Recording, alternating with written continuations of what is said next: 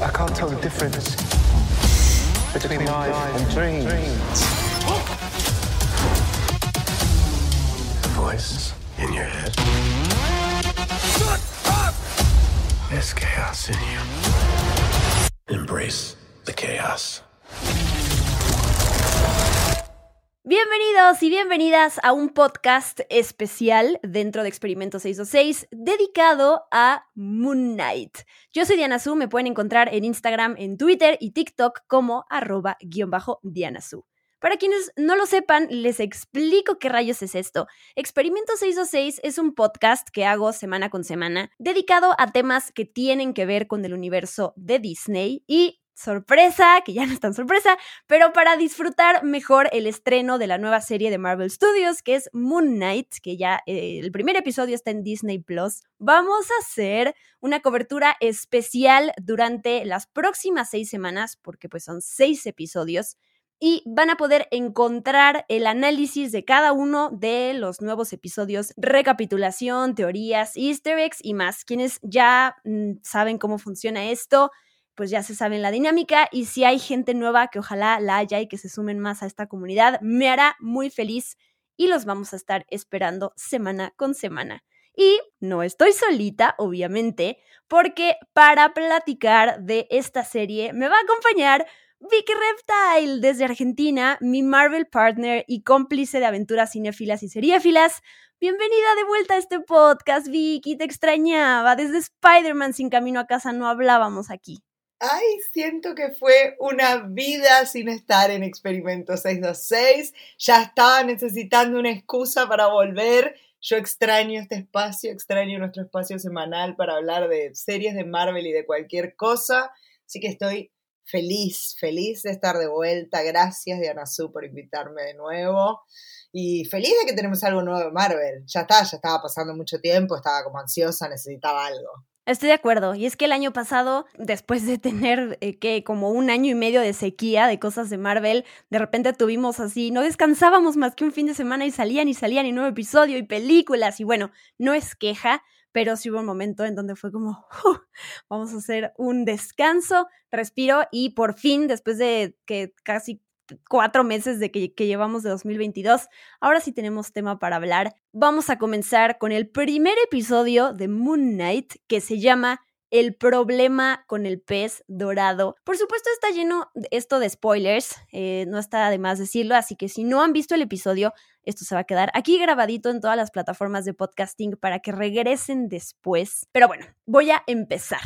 Como saben, Moon Knight pues es la sexta serie de Marvel Studios en Disney Plus. Wow, no puedo creer que ya es la sexta eh, y que apenas ha pasado un año desde que todo empezó. Llega después de WandaVision, The Falcon and the Winter Soldier, Loki, What If y Hawkeye. Vicky, no sé cómo haya sentido esto. A diferencia de todas estas series que ya mencioné y sus respectivos personajes, pues Moon Knight mm, es un personaje que no hemos visto de entrada en el MCU y además muchos, y me incluyo, pues no tenemos ni idea de él. Digo, yo me puse a investigar para el podcast, no crean que no, crean que no sé nada de lo que voy a hablar ahora, pero antes era como de, ok, pues a ver qué nos propone este personaje.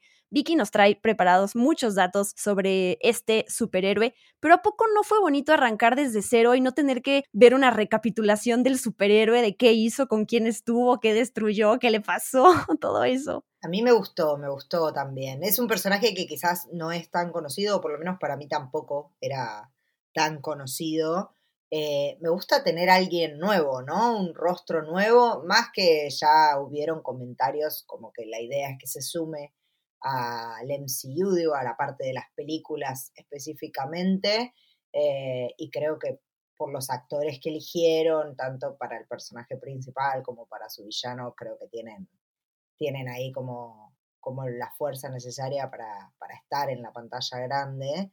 Eh, pero me gustó esto de, de, empezar de cero una serie de Marvel sin saber con qué nos íbamos a encontrar muy bien, ¿no? De no tener que estar pensando esto que vos decías, ¿no? Recapitular un poco qué hicieron, qué no hicieron, con quién se relacionan, con quién no se relacionan. Porque además eh, me parece que está, está bueno esto, ¿no? Saber que, digo, en todas las otras series, todas las teorías y qué sé yo, era un poco porque sabíamos el contexto de los personajes. Acá no sabemos muy bien con qué nos vamos a encontrar, entonces es como que las teorías van a ser más basadas quizás en lo que veamos en pantalla que en lo que vimos durante una década. Y es una nueva oportunidad para poder ver ¿A Mephisto? ok, ya, que siento que ya gasté el chiste, pero sí, sí, sí, a Mephisto tenía que mencionarlo. Algún día tienen que usar al personaje de Mephisto, ¿no? Digo. Que aparezca Mephisto, yo voy a festejar al obelisco. Ya está.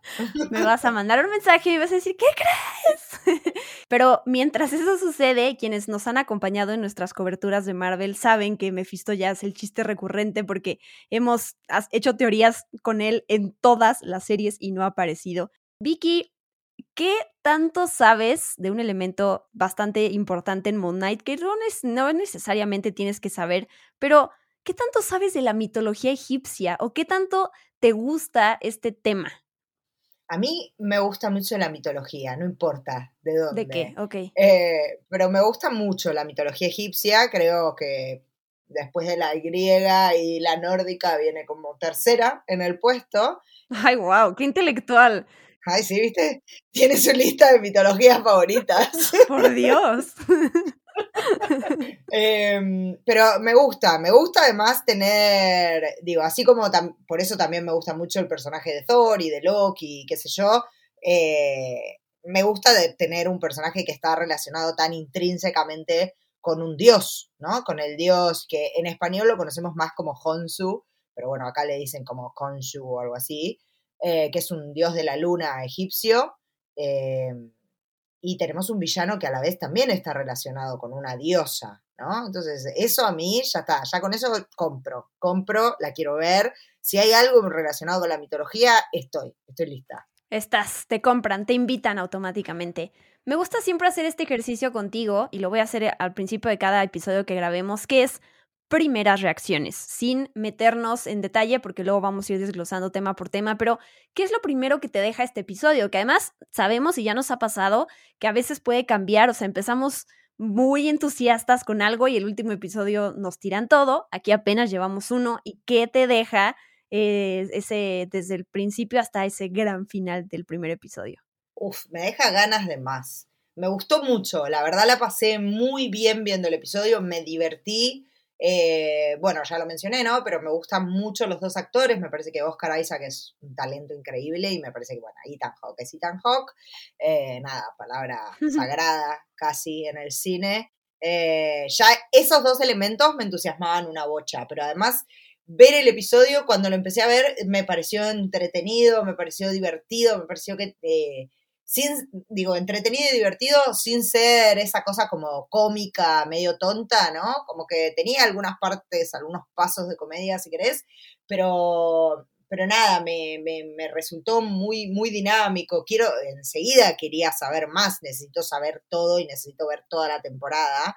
Se me va a hacer difícil esperar, a menos que, como vos decís, ¿no? Nos baje mucho el nivel pero creo que fue un gran primer episodio. Sí, igual, eh, a ver, de entrada, y digo, eso ya lo, lo habían dicho, pero entendemos a qué se refieren cuando hablan de thriller psicológico, porque además el tipo de, de, personaje que estamos viendo, que ahorita hablamos de quién, quién es este señor interpretado por Osar, oh, interpretado por Oscar Isaac. Te lo decía antes de grabar, a mí me recordó, vinieron muchas referencias de películas, sobre todo a mi cabeza.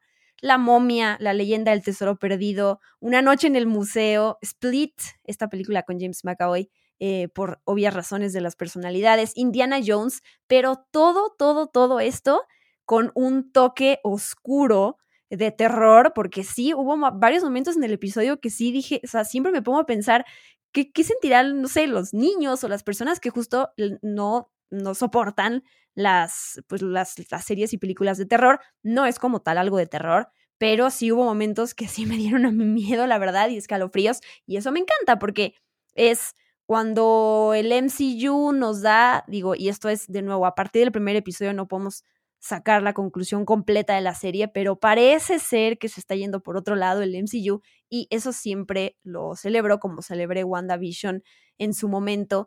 Y mm, pues igual que tú, o sea, esta que aparente situación cotidiana que vive este personaje, ya está como aburrida de hacer lo mismo, en eh, vender estas, estos como souvenirs en la tienda del museo y de repente, ¡pum!, se van revelando secretos y cosas raras que hace.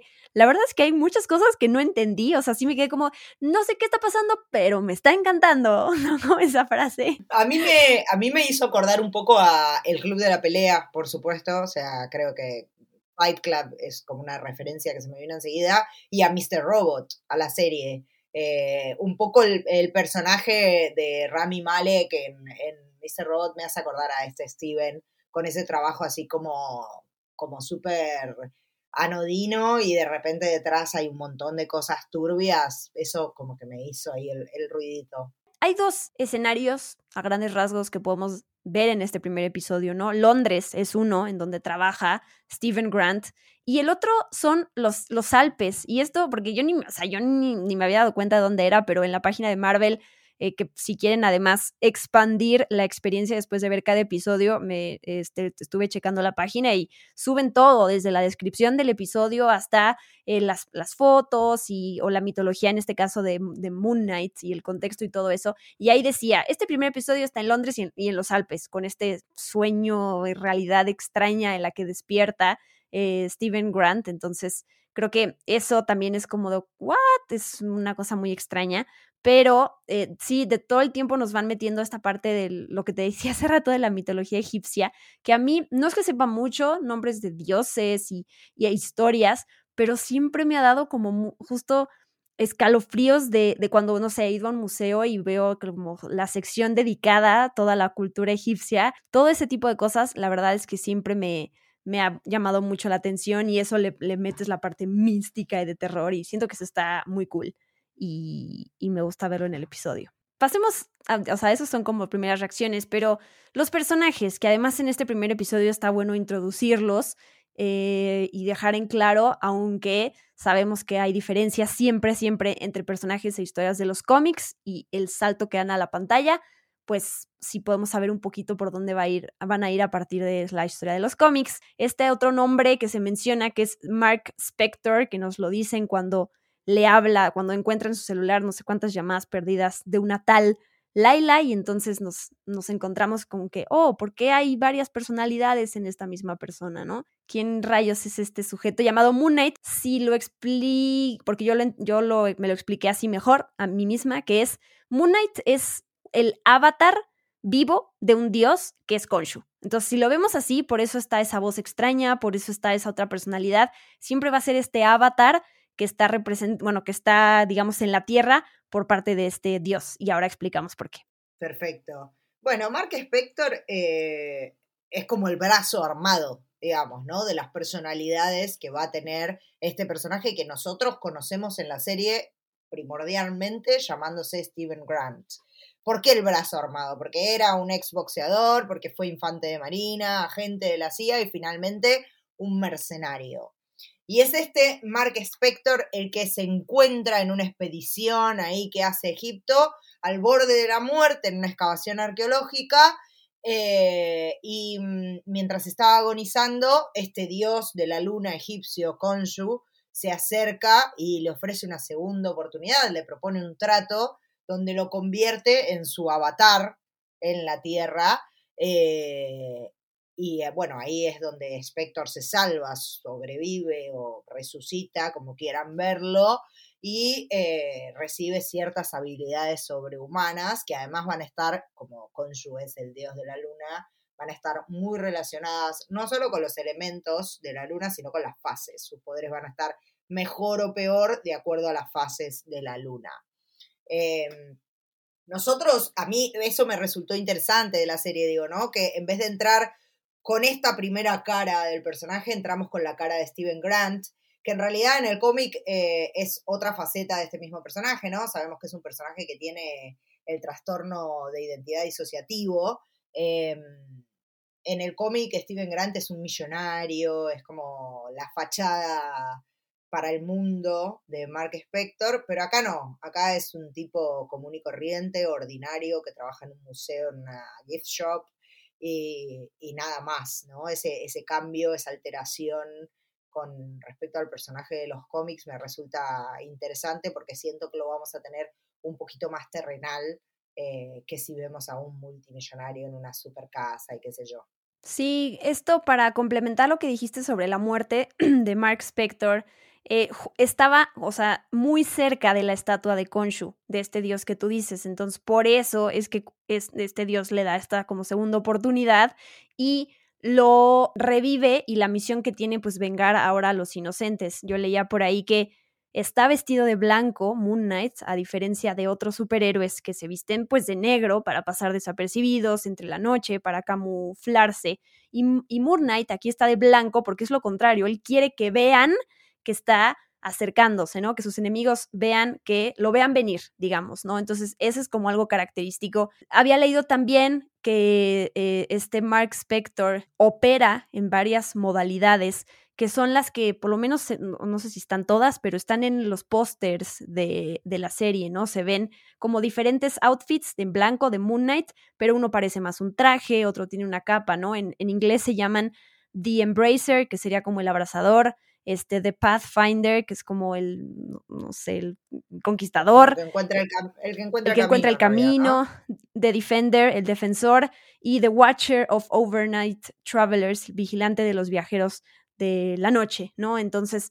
Ese es el, eh, ese es el seudónimo de Konshu, básicamente. A Konshu se le llamaba el viajero, el viajero y sobre todo el protector de los viajeros nocturnos. Como es la, luna para los egipcios, significaba el movimiento del tiempo, porque el traspaso de la luna eh, en la bóveda celeste significaba que terminaba un día, ¿no? Y empezaba otro. Entonces se lo consideraba un viajero a Konshu, que era la luna, y el protector de los viajeros nocturnos. ¡Oh! Muy, por eso estás aquí, por esos datos tañoños.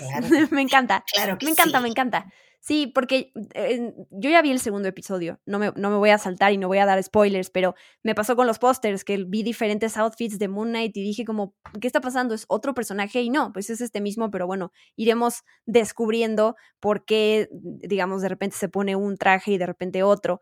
Eh, yo leí además que Moon Knight forma, o sea, en los cómics en algún punto forma parte de los Avengers. Me imagino que va a ser este personaje también importante para ir formando estas nuevas alianzas con nuevos y más jóvenes eh, superhéroes que vamos a ver en el futuro. Sí, además es interesante que es un, personaje que se compara en general con, con Batman de DC, digo, el personaje más fuerte de DC, Batman es comparado con Moon Knight. Entonces, eh, tienen ciertas similitudes, esto que decía yo, ¿no? De un personaje con una fachada millonaria que se termina convirtiendo en un vigilante y bla. Pero digo, la relevancia que debe tener Moon Knight para poder llegar a ser comparado con Batman. No es un X. Sí, eso, eso está increíble. Yo también leí en varias notas esa comparación de, oh, si fuera Batman, pero tuviera esta parte de trastorno de identidad disociativo, ese sería como el equivalente Moon Knight, ¿no?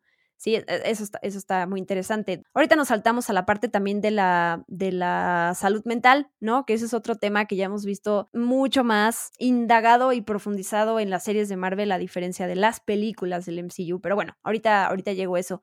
Tenemos que hablar, obviamente, de Oscar Isaac. Oscar Isaac, pues lo hemos visto en franquicias grandes, o sea, está en Star Wars y en Duna. Lo hemos visto en Marvel, cuando hizo de Apocalipto. O sea, mejor olvidarlo mejor olvidarlo, pero ya estuvo en Marvel. Él lo borra de su currículum, o sea, en su CV no figura, pero, pero estuvo, estuvo ahí, o sea, ya estuvo en Marvel y ahora, por suerte, vuelve con otro personaje. Eh, y sí, claro, es, un actor que ha estado en grandes franquicias, pero que también ha estado en películas más chicas y, y la rompió toda para mí, digo, ¿no? Para mí, Oscar Isaac es eh, ex máquina. O sea, es el personaje de Ex Máquina. O sea, me parece increíble. Hace poco tuvo la serie esta de HBO tan exitosa, también Sins of a Marriage. Me parece que es un actor súper plástico que puede hacer la gran franquicia o algo más chico, más íntimo, más privado. Eh, y, y, siempre le sale bien. Tiene talento, evidentemente, y tiene mucho carisma para mí. De acuerdo. Y además, en esta serie en particular, le toca demostrar, a, diferencia de, no sé, de otros actores y sus superhéroes, porque aquí tiene que interpretar pues a varios, de entrada a estos dos, ¿no? A este Steven y este Mark que vemos estas personalidades que además son completamente diferentes, al tipo este que es gracioso, que es torpe, que, que no tiene las mismas habilidades sociales que, que, esta otra personalidad. Y bueno, Mark Spector además que es completamente diferente y me, hasta un acento diferente tiene, ¿no? Oscar Isaac aquí. Eso, eso. Claro, con Steven Grant tiene el acento británico y con Mark Spector no, tiene un acento americano. O sea, habrá que ver si aparecen otras personalidades, que yo creo que sí van a aparecer, por lo menos una más, eh, qué acento le va a tocar. ¿No? Exacto. Y creo que vamos a descubrir en los siguientes episodios cómo funciona esta dinámica. Lo vemos ya en este, ¿no? Cuando están al final del episodio, están en el baño y mm. Mark le dice a Steven así de, por favor, déjame salvarnos a los dos. Y entonces finalmente le dice, ok. Y entonces de alguna manera, como si poseyera su cuerpo, no sé, es, eh, quiero saber mucho más como de esta dinámica de dejar a la otra personalidad entrar eh, cómo funciona todo esto, pero bueno, es el primer episodio, no hay que adelantarnos, pero, pero me gusta. O sea, todo vos, Diana Su. que no, pero lo que me encanta es ver a, o sea, si me vas a dar a 10 Oscar Isaacs en diferentes papeles y personalidades, está maravilloso, o sea, me encanta, me encanta. Sí, sí, yo también. Pasamos a la otra gran carta del show que tú ya mencionaste, que es Ethan Hawke como Arthur Harrow. ¿Qué señor Ethan Hawke? Por favor. Por favor, eh, me cuesta, me cuesta no, no morirme de amor con él todo el tiempo, cada vez que lo veo. Eh, pero me gusta que acá hace de villano. Em, y de un villano, uff, siniestro, ¿no? a mí me, me dio un poco de miedo y quizás es, eh, no sé, quizás sea un trauma mío y estoy haciendo terapia en el podcast, pero, pero esta cuestión así como de, líder de culto, líder de secta, con tanta gente que, eh, que, hace lo que él diga porque sí, me genera como un terror que no lo puedo explicar. Es como algo que no puedo comprender cómo alguien llega a formar parte de una secta eh, y cuando lo veo me aterra, me aterra por completo. Y me parece que esa calma que tiene el personaje interpretado por Ethan Hawke, uff, lo hace muy bien. Esa primera escena donde rompe los vidrios y se lo pone en los zapatos y camina con ellos, es como, uy, qué nivel de demencia que estamos manejando, qué miedo que me das. Y es que además hace perfecto de este líder de secta que me imagino que pensarás en la serie documental esta de The Vow de HBO, Exacto. que siempre quedó pendiente nuestro like que nunca hicimos, que es este líder que a simple vista parece como un tipo súper calmado, muy inteligente, con toda la situación eh, bajo control y que tiene un montón de gente que lo admira de una manera increíble y ya cuando vas conociendo más o cuando vas develando todas esas maneras que tiene de actuar, te das cuenta el por qué es súper peligroso tener algo así porque se está metiendo con tu mente, ¿no? No te dio algo que te hizo mal físicamente, sino te está haciendo un literal un coco wash, así te está... Sí, un brainwash. eso es lo más peligroso, ¿no? y que alguien de fuera logre decirte como de, oye, no te está haciendo bien cuando tú crees en esa persona, ¿no? Y mm, él me gusta porque dijo, explicó que al, a la hora de tomar este papel quiso quitar, eh, olvidarse de la palabra villano porque él dice, ok, los villanos no es que un día se paren, despierten y digan, hoy quiero ser el malo. No, no, no, ellos piensan que están bien, ellos tienen sus razones, ellos tienen su manera de ver el mundo y su propia perspectiva, que para otros es un villano, pero para él está bien y es su secta y es su gente, que de nuevo, es la parte peligrosa y ese es cuando, cuando no le haces ver a la gente de adentro de algo, de una secta, como de lo mal que le están haciendo. Entonces, de ahí ya se nota como el, el, involucramiento de un actor como Ethan Hawke en el personaje que... Sí, a mí me, me llamó mucho la atención, estaba leyendo una nota donde él hablaba qué referencia se puso para crear a este personaje, a Arthur Harrow, y nombraba personajes muy diferentes de la historia de la humanidad, digo, personajes como Tolstoy, como Mengele, como Carl Jung, como el Dalai Lama, Fidel Castro, o sea, déspotas políticos, gente que está relacionada con el misticismo, o sea, va a tener un poco de todo eso, ¿no? Gente que tiene poder, pero por distintas razones, por lo místico, por las dictaduras, por el terror que generan los otros. Eh, me parece que es interesante que haya tomado personajes tan diferentes de, de la historia de la humanidad para crear a este siento que vamos a ver eh, eh, un personaje muy, muy complejo y muy interesante, pero que además también está relacionado con, con una diosa de la mitología egipcia, Amit, la diosa egipcia Amit, que es una, una, diosa relativamente importante en la mitología egipcia. Los egipcios creían que después de la muerte uno llegaba a un, a un juicio, a Amit se la llama la devoradora de los muertos, porque era quien se quedaba en el juicio de Osiris. El juicio de Osiris, cuando vos morías, llegabas al campo de juncos y te ponían frente a una balanza donde pesaban tu corazón en contra de una pluma. Y si tu corazón y la pluma tenían el mismo peso, entonces quería decir que vos habías vivido una vida justa eh, y podías pasar a ese campo de los juncos, que era como, el, digamos, el paraíso para los egipcios.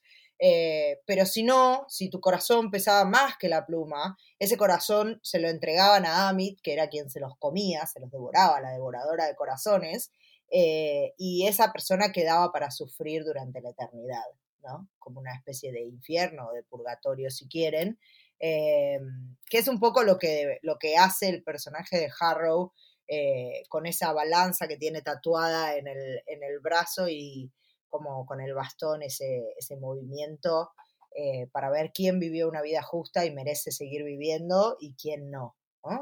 Eh, nada, me parece que, es una diosa oscura también, ¿no? Que come los, los corazones de, de, los culpables, de los pecadores y los condena al sufrimiento eterno. Hay un cuento que ahora yo no me voy a acordar el título, por supuesto, pero que es de Lovecraft, que habla sobre un hombre que va a hacer una expedición a una pirámide en Egipto y es terrible, da un miedo terrible. Si alguien de nuestros escuchas se acuerda el título de ese cuento, es un hombre que va a una expedición a las, a las a las pirámides y termina teniendo como, como un viaje místico en el tiempo medio terrorífico. Es de Lovecraft y es tremendo, tremendo. Se lo quiero recomendar a Diana Su, pero mi memoria no me está ayudando. nos escriben y nos dicen el nombre, por favor. por favor. Seguramente alguien, alguien lo va a saber, alguien lo va a saber, sí, sí. Y tenemos, pues, otro personaje, bueno, hay varios, pero otro que va a ser importante, Laila, ¿no? Esta arqueóloga que conoce bien a Mark, Spector. Sé que en el segundo episodio tiene una participación mayor y pues termina involucrada con él. Es, esta, es este personaje que en el primero nada más vemos que, que Steven tiene 50 llamadas perdidas de ella y que cuando escuchamos su voz le dice, ay, qué bueno que estás bien, pensé que habías muerto, no sé qué, este, y es la quien le dice Mark, ¿no? Entonces, pues para ella está en un momento en su vida donde su compañero estuvo desaparecido durante varios meses y entonces este, cuando ella habla con él, pues, está conociendo a una persona diferente, entonces hay mucho misterio detrás de, ese personaje y sabemos que va a ser importante. Es interpretado por el, personaje por la actriz Mai Kalamawi, para que sepan. En cuanto a Laila, es un personaje que, que podría o no podría estar relacionado con los X-Men también, ¿no? O sea, si es la Laila que todos creemos y empiezan a buscar ahí teorías y cosas y ya podríamos arrancar con eso, podría llegar a ser Laila Miller, eh, que, bueno, que sí tiene, tiene conexión con los X-Men, tiene conexión sobre todo con, la parte de los cómics titulada House of M. Eh, así que si es ese personaje va a ser muy interesante. Si es un personaje nuevo, veremos. Oh, pues yo recuerdo que cuando hicimos la cobertura de WandaVision, tú también ya sabías que Agatha Harkness era Agatha Harkness, lo recuerdo perfecto, así que yo escucharía a Vicky y sus teorías porque generalmente le atina a varias. Hay que, hay que apuntar ahí, Laura, Laila Miller, Laila Miller, busquen ahí a ver quién es y las conexiones que tiene con, con X-Men. Es interesante, porque Moon Knight también está relacionado con la historia de House of M, Así que nada, ahí para buscar cositas si están manija en la semana esperando el próximo episodio, a ver para dónde puede disparar la serie. Me es importante comentar quién está detrás de, los, de la serie, específicamente el creador, que es Jeremy Slater, porque tiene varios créditos importantes en su vida, no todos, pero bueno, si quiero mencionar algunos, la mayoría. está siendo muy buena. Está siendo muy buena, está siendo muy buena con Jeremy Slater. A mí es una de las cosas que me preocupan. No, porque yo te voy a decir por qué. Ok, a ver, vamos una por una. Él es el es co-guionista de Fantastic Four, la película con Miles Taylor, con Michael B. Jordan, con Kate Mara y Jamie Bell. ¿Palomita o Tachi? No sé, pará, ¿qué es palomita? ¿Palomita es tipo que le fue bien? Ajá, este, te ponen una, una marca de lo, hiciste bien. Ah, estrella. Estrellita, tipo lo mismo. Bueno, no, Tachi, entonces. Tachi. Tachi, malísima. Horrible, inmirable esa película. Su siguiente crédito es para mí el peor del peor, que es co-guionista de live action de Death Note. Y ugh. Tremendo. Tremendo.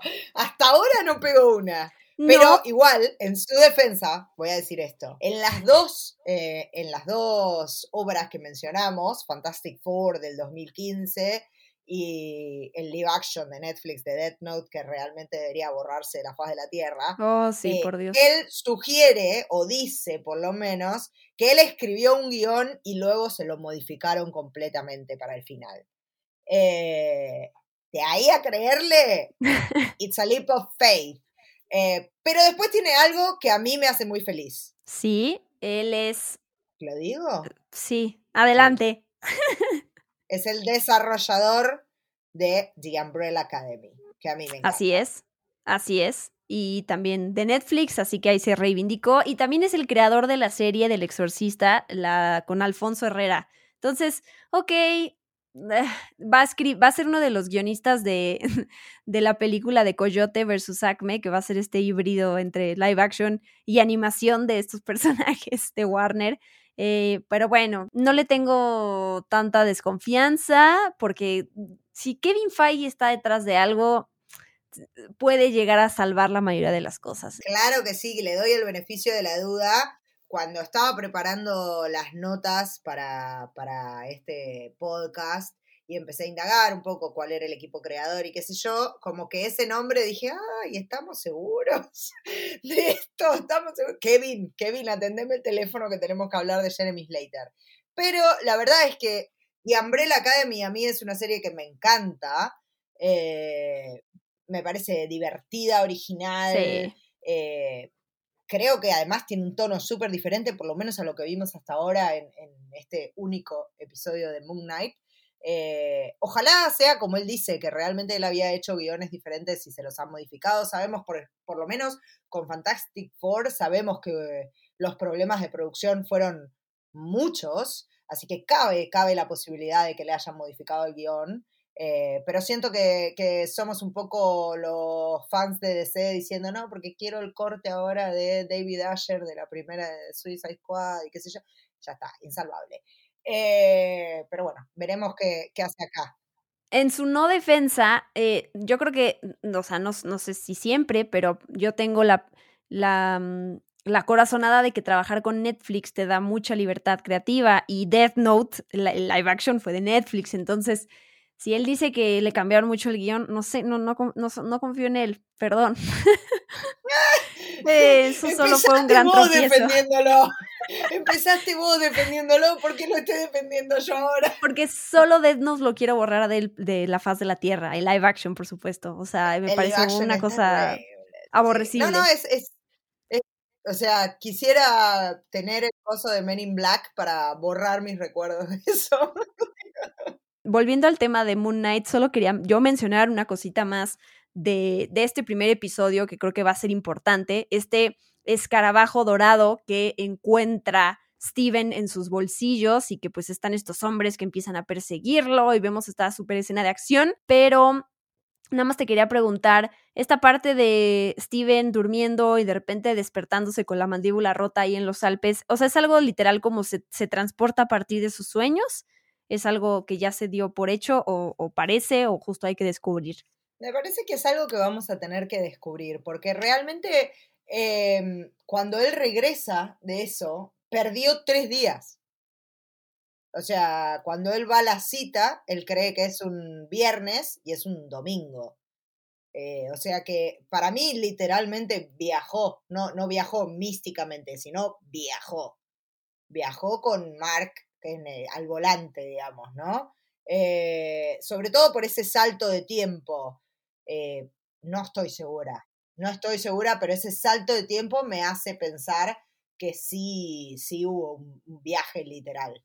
Sí, no me había acordado eso de la cita y que la chica le dice, oye, él, más bien él le habla y le dice, es viernes, y dice, no, es domingo, no, sábado, no sé qué le dice, claro. Entonces sí hubo, sí, sí, Y bueno, regresando a mm, este tema del trastorno de identidad disociativo, Kevin Feige dijo que em, eh, todo este aspecto de, del personaje pues es algo único en la serie, como lo estamos viendo acá, y que el doctor Paul Puri, que es un psiquiatra certificado por la Junta y profesor clínico asistente en UCLA, fue consultor de la serie para justo estas representaciones de enfermedades mentales y que las cosas se hicieran con respeto y que no se sacaran conclusiones erróneas. Entonces, nada más para que sepan que hubo ese cuidado también por parte de gente experta para retratar eso bien y de parte de Oscar Isaac, pues también este, está esta parte del entender lo que está en sus manos y representarlo de forma justo respetuosa. Sí, eso es interesante, ¿no? Porque creo que estamos en una época en la que ya, ya es hora de que empecemos a tratar los trastornos eh, de la salud mental con respeto y como algo con lo que se puede convivir eh, y, empezar a tener también referentes, ¿no? Esto que hablamos siempre de la representación, es interesante tener ahora un, un héroe que tenga un trastorno de salud mental como el trastorno de la personalidad disociativo. Es, interesante, eh, habrá que ver cómo lo llevan y eso, eh, pero a mí por lo menos también, ¿no? Mitología más psicología, de nuevo, me compran las dos veces, estoy ahí para verlo. Eh, es un aspecto que me interesa además del personaje, me interesa verlo representado.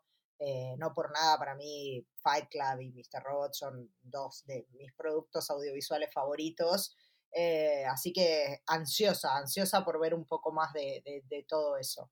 Y otro elemento que me, ha gustado desde WandaVision, me gustó mucho con Loki también, es la música. Y la música de Moon Knight está a cargo de un compositor egipcio que se llama Hesham Nasi, que em, pues es el primer gran proyecto en inglés que tiene en su vida. Y lo describe la partitura como una hermosa partitura que es egipcia, pero es internacional en esencia, o sea, es universal. Y sí, digo, la, serie empieza con una canción de Bob Dylan, que además es un, easter egg, podemos decir, por la letra que tiene. Pero bueno, hablando de, la, de la, parte instrumental, me encantó. Y sí, está, o sea, eso, más el setting, más la parte de la mitología egipcia, arena, el, el, vestuario, o sea, siento que vamos a estar ante estos elementos de la cultura egipcia todo el tiempo y a mí me gusta muchísimo. Sí, a mí también. A mí también. Además, me gustó mucho eh, ver el Museo de Londres, el Museo Británico, que es real, que tiene un pabellón gigantesco de cosas egipcias. Digo, debe haber más cosas egipcias en el Museo Británico que en Egipto. Eh, me tuve la oportunidad de ir y de verlo en vivo y es impresionante, me encantó verlo, me encantó verlo, me pareció como además nada, es Londres también, otra cosa que me sumó un montón, poder ver la ciudad y todo. Eh, nada, me parece que, que está planteada para ser una muy buena serie. Digo, vimos un episodio, vos, viste dos, pero digamos que vimos uno solo. Está planteada para ser una gran serie, un gran elenco. Eh, parece que hay cosas que están muy cuidadas, como esto de la salud mental, el tener a alguien que haga música realmente que provenga de Egipto, eh, un personaje rico con grandes actores. Me parece que está planteada para ser una gran serie. Me gusta que sean solo seis episodios. Siento que, es el número ideal para una serie de Marvel. Eh, no sé qué pensás vos de eso. Creo que más ya es un montón. No, estoy de acuerdo. Y el tiempo ha estado bien. Digo, seis, pero que duren 40, 50 minutos. Eh, me acuerdo los episodios de WandaVision, que te acuerdas los créditos, parecía que el episodio duraba 30, pero eran 10 minutos de créditos finales y era Claro. wow, sí. ahí sí están cortos los Me episodios. están estafando, me están estafando un poquito. un poquito en poquito. Regresando a este eas- easter egg, te voy a decir un par de easter eggs para ver que, mm, captaste. Más que referencias a cosas del MCU, son easter eggs como de, de qué, qué se puede significar o qué puede simbolizar algo. Ya hablaba yo de la canción de Bob Dylan, de Every Grain of Sand, que así empieza el episodio, que mm, investigaba yo que es una canción muy espiritual de Bob Dylan del 81 y salió después de que él se convirtió en un cristiano nacido de nuevo, así lo, lo pusieron en la nota de BuzzFeed, de BuzzFeed, eh, sí, de BuzzFeed. Eh, doy, doy el crédito, de ahí leí el- este easter egg. Y bueno, como justo la letra habla de la fe y de la espiritualidad, pues es como conocer una parte de Arthur, del personaje de Ethan Hawke, porque pues estamos viendo también que está en la secta y que está esta parte espiritual del personaje y eso, pues eso habla también en la letra de la canción. Y en los cómics, Arthur es un médico que estaba nominado al premio Nobel por su trabajo con la teoría del dolor. Al final no termina estando involucrado en, o se sabe que estuvo involucrado en experimentos de, en Auschwitz y todo eso. Y bueno, la- esa escena que tú hablabas, hablabas hace rato, que es cuando lo vemos ponerse eh, en sus zapatos unos vidrios y entonces se separa y uno dice como, ah, eso le va a doler mucho, pues me imagino que hace referencia justo a esta parte del personaje, ¿no? Y la teoría del dolor y, y cómo eh, es justo una referencia a los cómics. Puede ser. Sí, puede ser, puede ser. Yo creo que también lo veo como, como una como una suerte de, de- de martirio, ¿no? Como ser un mártir, como lo de caminar sobre las brasas calientes y qué sé yo. Eh, y también, eh, por lo que yo tengo entendido, caminar sobre vidrios rotos es una prueba de amor. Eh, ¿Hacia eh, quién? a- a- hacia tu, Ah. digo, es como, se utiliza en algunas culturas como una prueba de amor hacia tu pareja, ¿no? Caminar sobre, sobre vidrios rotos los dos hasta encontrarse, pero, pero sí, obviamente también puede estar relacionado con el tratamiento del dolor, ¿no? ¿Qué pasa cuando, cuando tenemos un dolor físico tan terrible? Porque digo, todo el tiempo, de hecho, si, si se presta atención al sonido, cuando camina se escucha como ese ruido de, vidrios. Eh, así que es algo que evidentemente hace todo el tiempo. Exacto, seguro vamos a descubrir un poquito más de eso, ¿no? Como de esa rutina que él, que él tiene. Otro easter egg, la jefa de Steven en el museo se llama Donna y Donna hace referencia a un personaje justo de los cómics que se llama Donna Kraft, que eh, era, o bueno, fue o es la publicista de Mark en Spectre Corp, que en los cómics es una compañía que justo forma Steven Grant para financiar las operaciones de Moon Knight. Entonces, bueno, de ahí puede venir el nombre de, de la jefa en la serie. Sí, seguro. Seguramente tú habrás notado en el estanque donde está el pececito y en, bueno, hasta en el lobby del museo del cual tú hablaste ahorita, pues hay un montón de referencias justo a la cultura egipcia, ¿no? Hasta en, en el, te digo, en el tanquecito del pececito se ve, hay un bote y hay un, eh, una pirámide, más, hay un barco más bien y una pirámide que pues justo conectan a esto que veníamos hablando de, de dónde el personaje de Mark Spector y cómo murió y cómo fue resucitado por Khonshu, bla, bla, bla. Creo que eso va a estar a lo largo de toda la serie. Sí, a- además, además a mí algo que me llamó la atención, que después no terminé de entender, pero en un principio parece que rodea su cama con arena. Claro, sí, sí, después sí. no terminé de entender si era arena o, o harina. Arena, ¿no? Porque parece más beige. Parece arena. Sí. Sí, por eso. Yo dije, mirá, rodea la cama con arena. Él lo hace para ver si hay huellas. eh, pero también, ¿no? Y sobre todo pensando en este tema también de Bob Dylan, Every Grain of, of Sand, es como, de nuevo, ahí esa presencia, cada grano de arena. Nada, me pareció como otro elemento simbólico interesante que el personaje tiene ahí alrededor eh, sin que sea tan llamativo. Sí.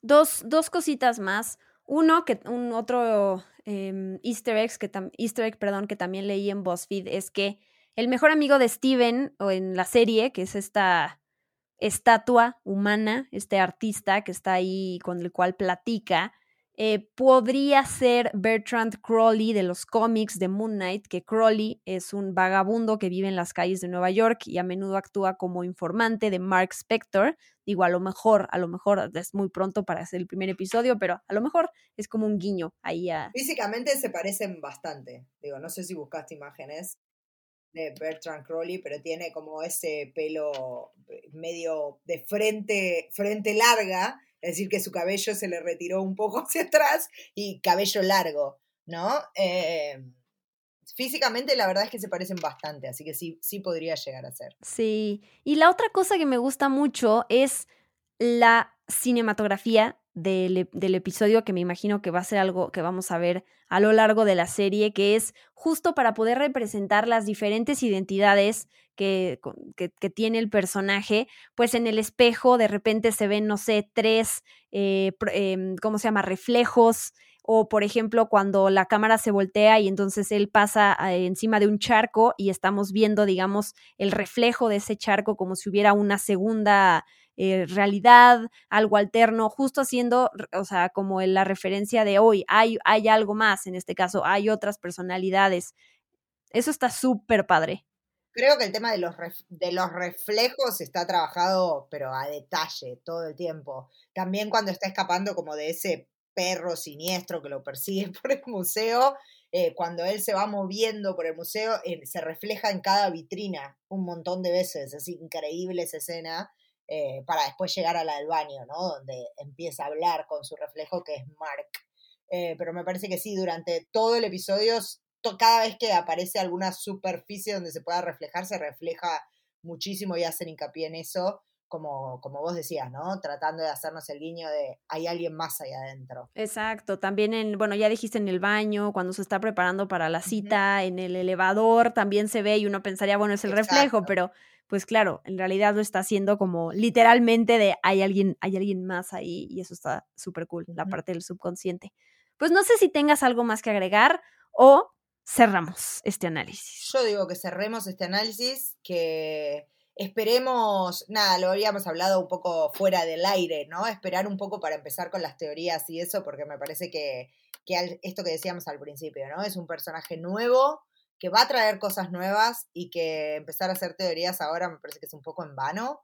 Eh, pero bueno, veremos qué nos trae el segundo episodio la semana que viene. Estoy muy ansiosa, muy ansiosa. Yo también. La verdad es que dentro de la confusión que me provocó este, eh, este episodio, el cómo termina esa última escena en donde ya lo vemos como Moon Knight, esta parte de cómo va eh, creciendo la tensión a partir de lo que yo decía hace rato, que son estas situaciones cotidianas de, bueno, ¿y qué? ¿Qué, qué, qué vamos a encontrarle de interesante a un tipo que pues trabaja en esta tienda y que nadie sabe cómo se llama en realidad, nadie se acuerda de su nombre, todos lo Ay, llaman no, diferente. Sí, y, y, me gusta porque, y en él recae la parte también cómica que tú decías en el sentido de que es medio torpe, ¿no? Entonces es algo que forma parte de su personalidad y que no necesariamente tiene que hacer chistes para que tengamos este comic relief, sino que es parte de él y eso se siente como natural dentro de cómo van construyendo la narrativa y eso también me gusta mucho. Así que sí, yo igual que tú, estoy a la expectativa y ya ya vi el segundo, ya lo dije, pero igual lo voy a volver a revisitar para, para el siguiente eh, grabación de este bello podcast. Sí, me gusta que este podcast sea semanal, me gusta. Sí, todo gracias a Vicky. ¿eh? Si alguien le quiere agradecer, Vicky fue la que me obligó. a Vicky Reptile, agradecer por privado, acepto dólares. No, me Qué mensa. No, sí, pero sí di tu eh, arroba y donde te puede seguir la gente y todo eso. Perfecto. La gente me puede seguir en Twitter y en Instagram. Todavía no me animo a TikTok. Veo que Diana Suya se ha sumado. Eh, ya, ya, ya. Sí, tengo, tengo ahí como una vergüenza todavía. Eh, pero bueno, ya, llegaré, ya llegaré. Me pueden encontrar en Twitter y en Instagram como arroba Vicky y en Spoiler Time haciendo un poco de todo, podcasts, artículos, entrevistas, un poco de todo. Ahí, ahí me van a encontrar. Maravilloso, Vicky. Es hermoso tenerte de vuelta y espero con ansias las grabaciones que siguen de este podcast. Y pues, gracias a la gente que nos acompañó en este primer análisis de Moon Knight. Recuerden que todos los episodios de Experimento 626 están en todas las plataformas de podcasting. Eso incluye Spotify, Amazon Music, Apple Podcast y demás. Y pues ojalá compartan y se sumen con comentarios en redes sociales o también nos han llegado a compartir textos y cosas antes de grabar para que nosotras los preparemos y los mencionemos durante el episodio. Y eso está cool también para que la conversación no solo sea cuando se publica el episodio, sino que también sea en otros días. Así que gracias. Y de nuevo gracias, Vicky. Gracias a vos, Diana Su, y gracias a la gente. Estoy muy contenta de haber vuelto y nos reencontraremos la próxima semana. Sí, y yo soy Diana Su, arroba guion bajo Diana Su, hashtag experimento 626 y nos escuchamos la otra semana. Bye bye.